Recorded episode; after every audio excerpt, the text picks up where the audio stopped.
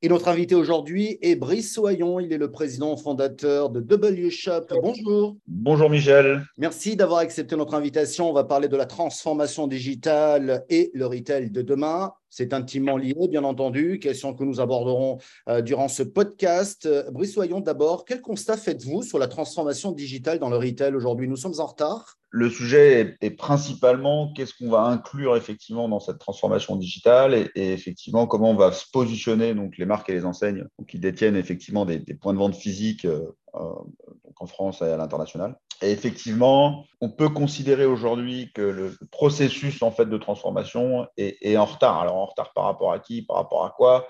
Une fois de plus, je pense que le plus important, c'est en retard par rapport aux attentes en fait du consommateur final. La finalité est de vendre, hein, vous me direz, quel que soit le canal, hein, si, je vous suis bien. Hein. Exactement. Dans, dans votre approche. Il n'empêche euh, on va parler effectivement du document que vous publiez, de ce petit magazine. Il y a de nombreux témoignages d'acteurs du, retail et il y a des phrases comme ça qui reviennent souvent. Euh, certains nous disent la transformation digitale est une nécessité aujourd'hui. D'autres nous disent sans la transformation digitale, nous ne serions plus là.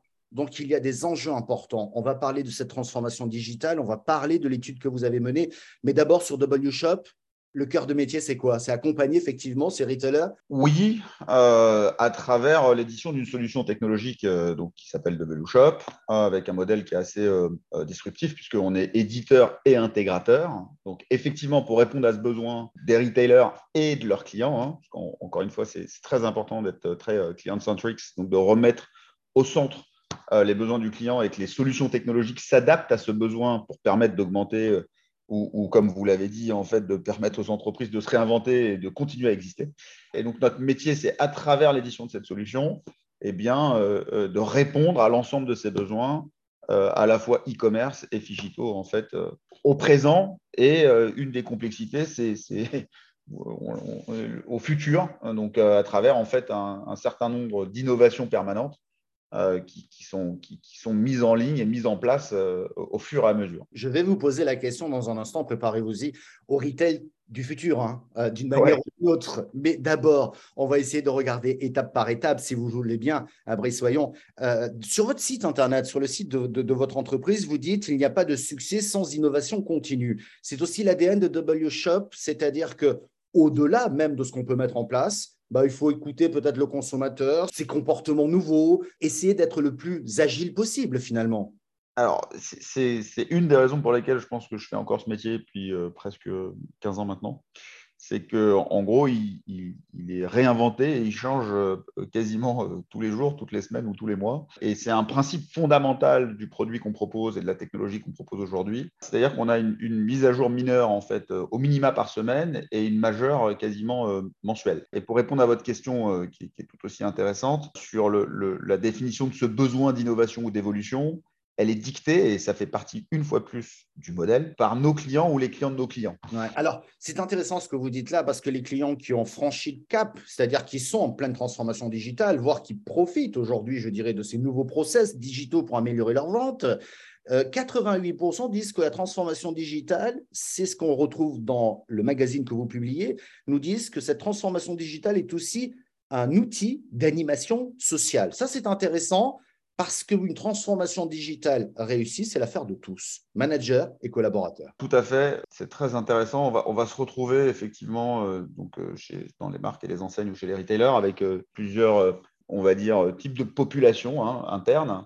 donc, on a, des, on a des gens qui sont, des collaborateurs qui sont dédiés à cette partie retail, qui ont, qui ont qui sont dans l'entreprise en fait depuis un certain temps et, qui considèrent encore aujourd'hui, hein, ça va vous paraître fou ce que je vais vous dire, mais c'est encore le cas parce qu'on le constate malheureusement encore aujourd'hui, que cette partie, cette transformation digitale est un ennemi pour eux, euh, puisque potentiellement ils pourraient euh, leur prendre en fait du chiffre d'affaires. Alors on, l'entend quand même de moins en moins, mais on l'entend encore. Et si vous voulez, euh, ça va un peu dans cette idée d'embarquer socialement les collaborateurs grâce à cette transformation digitale, c'est-à-dire de prendre le contre-coup complet. Hein, et d'utiliser euh, ben, l'intégration du Ship from Store, de l'e-réservation, du click and collect, en fait, pour, pour redonner euh, de l'énergie sociale à l'entreprise et les remotiver, euh, les refédérer pour leur permettre en fait de se réintégrer dans la, dans la boîte et, leur donner en fait des, perspectives en fait d'évolution ou d'avenir. Mais, mais je, me, je me permets un, un dernier commentaire là-dessus. Ça ne peut être réalisé qu'à travers ce qu'on appelle la conduite du changement qui est au niveau de la direction, on va être très très clair, hein, si la direction ne fait pas l'impulsion de ça dans l'entreprise, ça ne peut pas marcher. Et un très gros accompagnement, on l'a vu hein, quand on déploie effectivement toute la partie digitale en magasin, ça nécessite des formations, des explications et, disons-le, une forme de rémunération complémentaire, au même titre que bah, vous allez taper des stocks d'un magasin euh, qu'ils auraient pu vendre à un client qui serait venu en physique, vous l'expédiez pour le compte d'une commande qui est passée via en fait l'e-commerce. Euh, il n'y a aucune raison que le magasin n'ait pas une rémunération euh, ISO et ou complémentaire, on va dire. voilà. Et c'est ce qui permettrait ou ce qui permet ou ce qui permettra excusez-moi d'utiliser les trois termes, de réellement activer aussi cette partie sociale en, fédérant les équipes, puisqu'il y a une rémunération qui est globale. Et là, vous avez répondu aux 51% qui sont en cours, je dirais, de transformation et qui disent rencontrer des difficultés IT et techniques. Et la réponse que l'on trouve dans ce magazine que vous publiez est en fait qu'il s'agit de changements, de changements, je dirais, de comportement et d'habitude et qui nécessitent une adaptation et vous avez apporté cette réponse. Il n'empêche, et là j'aimerais bien qu'on insiste un peu, c'est que cette transformation digitale a du bon dans le sens à la question quelle croissance additionnelle pensez-vous atteindre après avoir lancé la transformation digitale dans votre entreprise? Deux chiffres ressortent, plus 20, voire plus 30 c'est pas rien. C'est pas rien. On va dissocier euh, trois, choses euh, très intéressantes. L'approche de, effectivement ces, 51% euh, qui disent potentiellement indirectement être limités, on va dire, par la partie IT. On, se rend très bien compte dans cette étude que la plupart des briques qui ont été déployées, on se rend compte que c'est celles qui nécessitent le moins de complexité technique qui ont été déployées. Ça fonctionne à partir du moment où on va valoriser la brique de click and collect ou d'e-réservation au, même niveau de valeur euh, on va dire que euh, l'OMS, pour rappel un Order Management System, hein, donc un, outil de gestion d'orchestration des, commandes, et, le Ship from Store. Moi, moi je, je pourrais pas, on ne pourrait pas prendre les cinq briques et dire chaque brique a 25% de valeur. Je n'adhère pas à ça, en fait, si vous voulez. Donc, je pense que le, le 51%, il a été adressé de cette façon-là. Et je pense que, et on le voit très bien d'ailleurs, les briques les moins déployées, c'est toutes ces briques en fait de euh, Ship from Store et, d'OMS. C'est le premier point et ça va répondre au deuxième point de croissance de 20 à 30% En gros, si vous voulez, notre mission pour laquelle il nous mandate, hein, c'est euh, d'arriver à vendre une pièce par quelque moyen que ce soit et de l'amener au client là où il la souhaite. À partir du moment où elle existe dans le stock, et puis si on peut extrapoler, à partir du moment où elle n'existe pas encore, euh, ou euh, à partir du moment où on peut la précommander. C'est ça qui va permettre en fait plusieurs choses, bien évidemment de faire de la croissance, mais aussi en fait de satisfaire un client à qui n'est pas arrivé en fait de rentrer dans un magasin, de se dire ah ce pull il est génial, il me le faut absolument, et d'avoir la déception de la taille et ou de la couleur, et puis, vous sortez du magasin ou vous faites un saut de plus, vous allez dans un autre magasin, puis comme par hasard, il y avait une taille et une couleur. Et puis le vendeur, il ne vous a pas dit que c'était possible ou quoi que ce soit, on ne vous a pas donné une tablette, ou alors vous êtes allé sur le site internet, puis vous avez fini par la commander. Et c'est extrêmement frustrant parce que vous vous dites comment les mecs, ils ne peuvent pas vous proposer un produit qu'ils ont en stock, alors que vous avez envie en fait d'acheter ce produit. Et ça, pour corroborer, hein, euh, encore une fois, ou, ce 20 à 30 pour moi, ça va partir de ces solutions en fait de capacité de vendre une pièce, quel que, soit l'endroit où elle se trouve, euh, et de pouvoir l'amener au client. Et en même temps, ça va, ça va euh, procurer donc une certaine efficacité dans son expérience et donc de la fidélité, etc., etc., etc.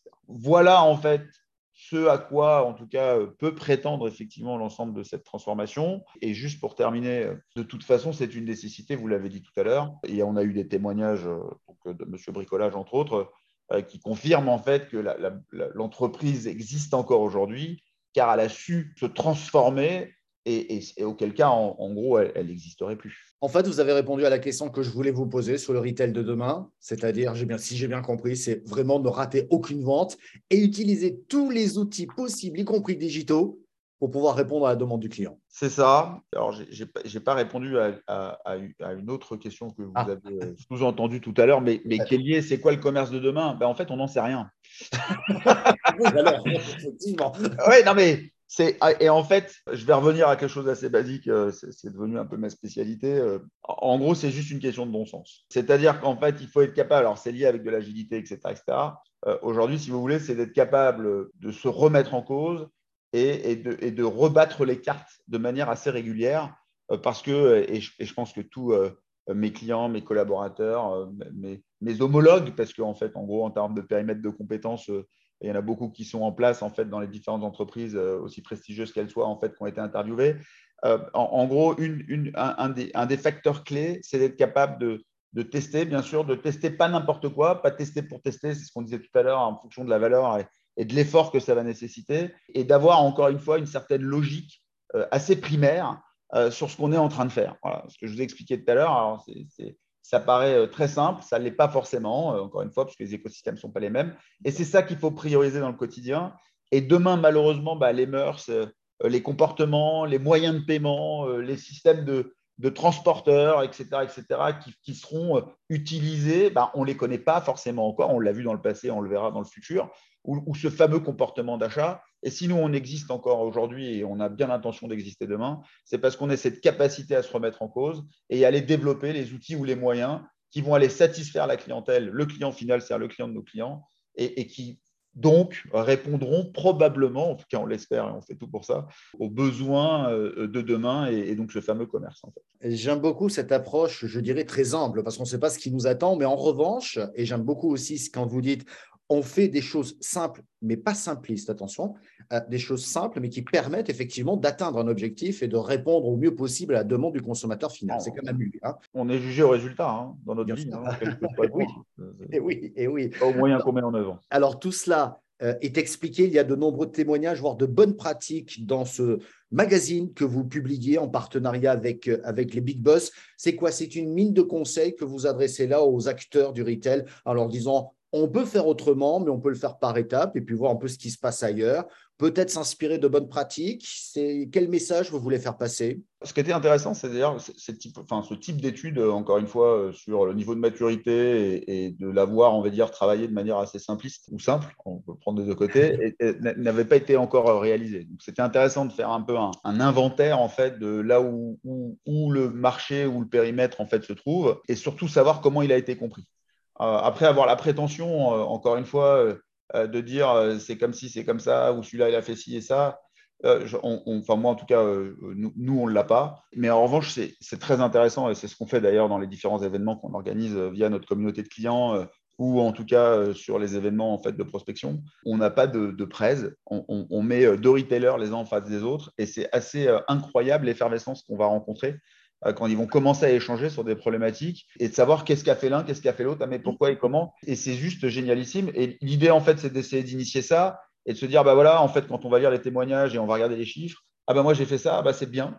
Ou alors, bah non, en fait, euh, c'est pas bien, je devrais peut-être plus être là-dessus et que ça va générer, en fait, un certain nombre de questionnements et une envie, en fait, d'aller plus loin et, encore une fois, de se remettre en cause pour essayer de voir, en fait, qu'est-ce qu'on pourrait faire de mieux, euh, puisque, voilà, que ce soit nous ou des autres, euh, c'est vertueux en fait pour l'ensemble de l'écosystème euh, et bien évidemment le client final. Voilà, voilà. Voilà, voilà. Merci beaucoup, Brice Vaillant, d'avoir répondu à nos questions. Merci, Michel, pour votre temps et merci aux auditeurs.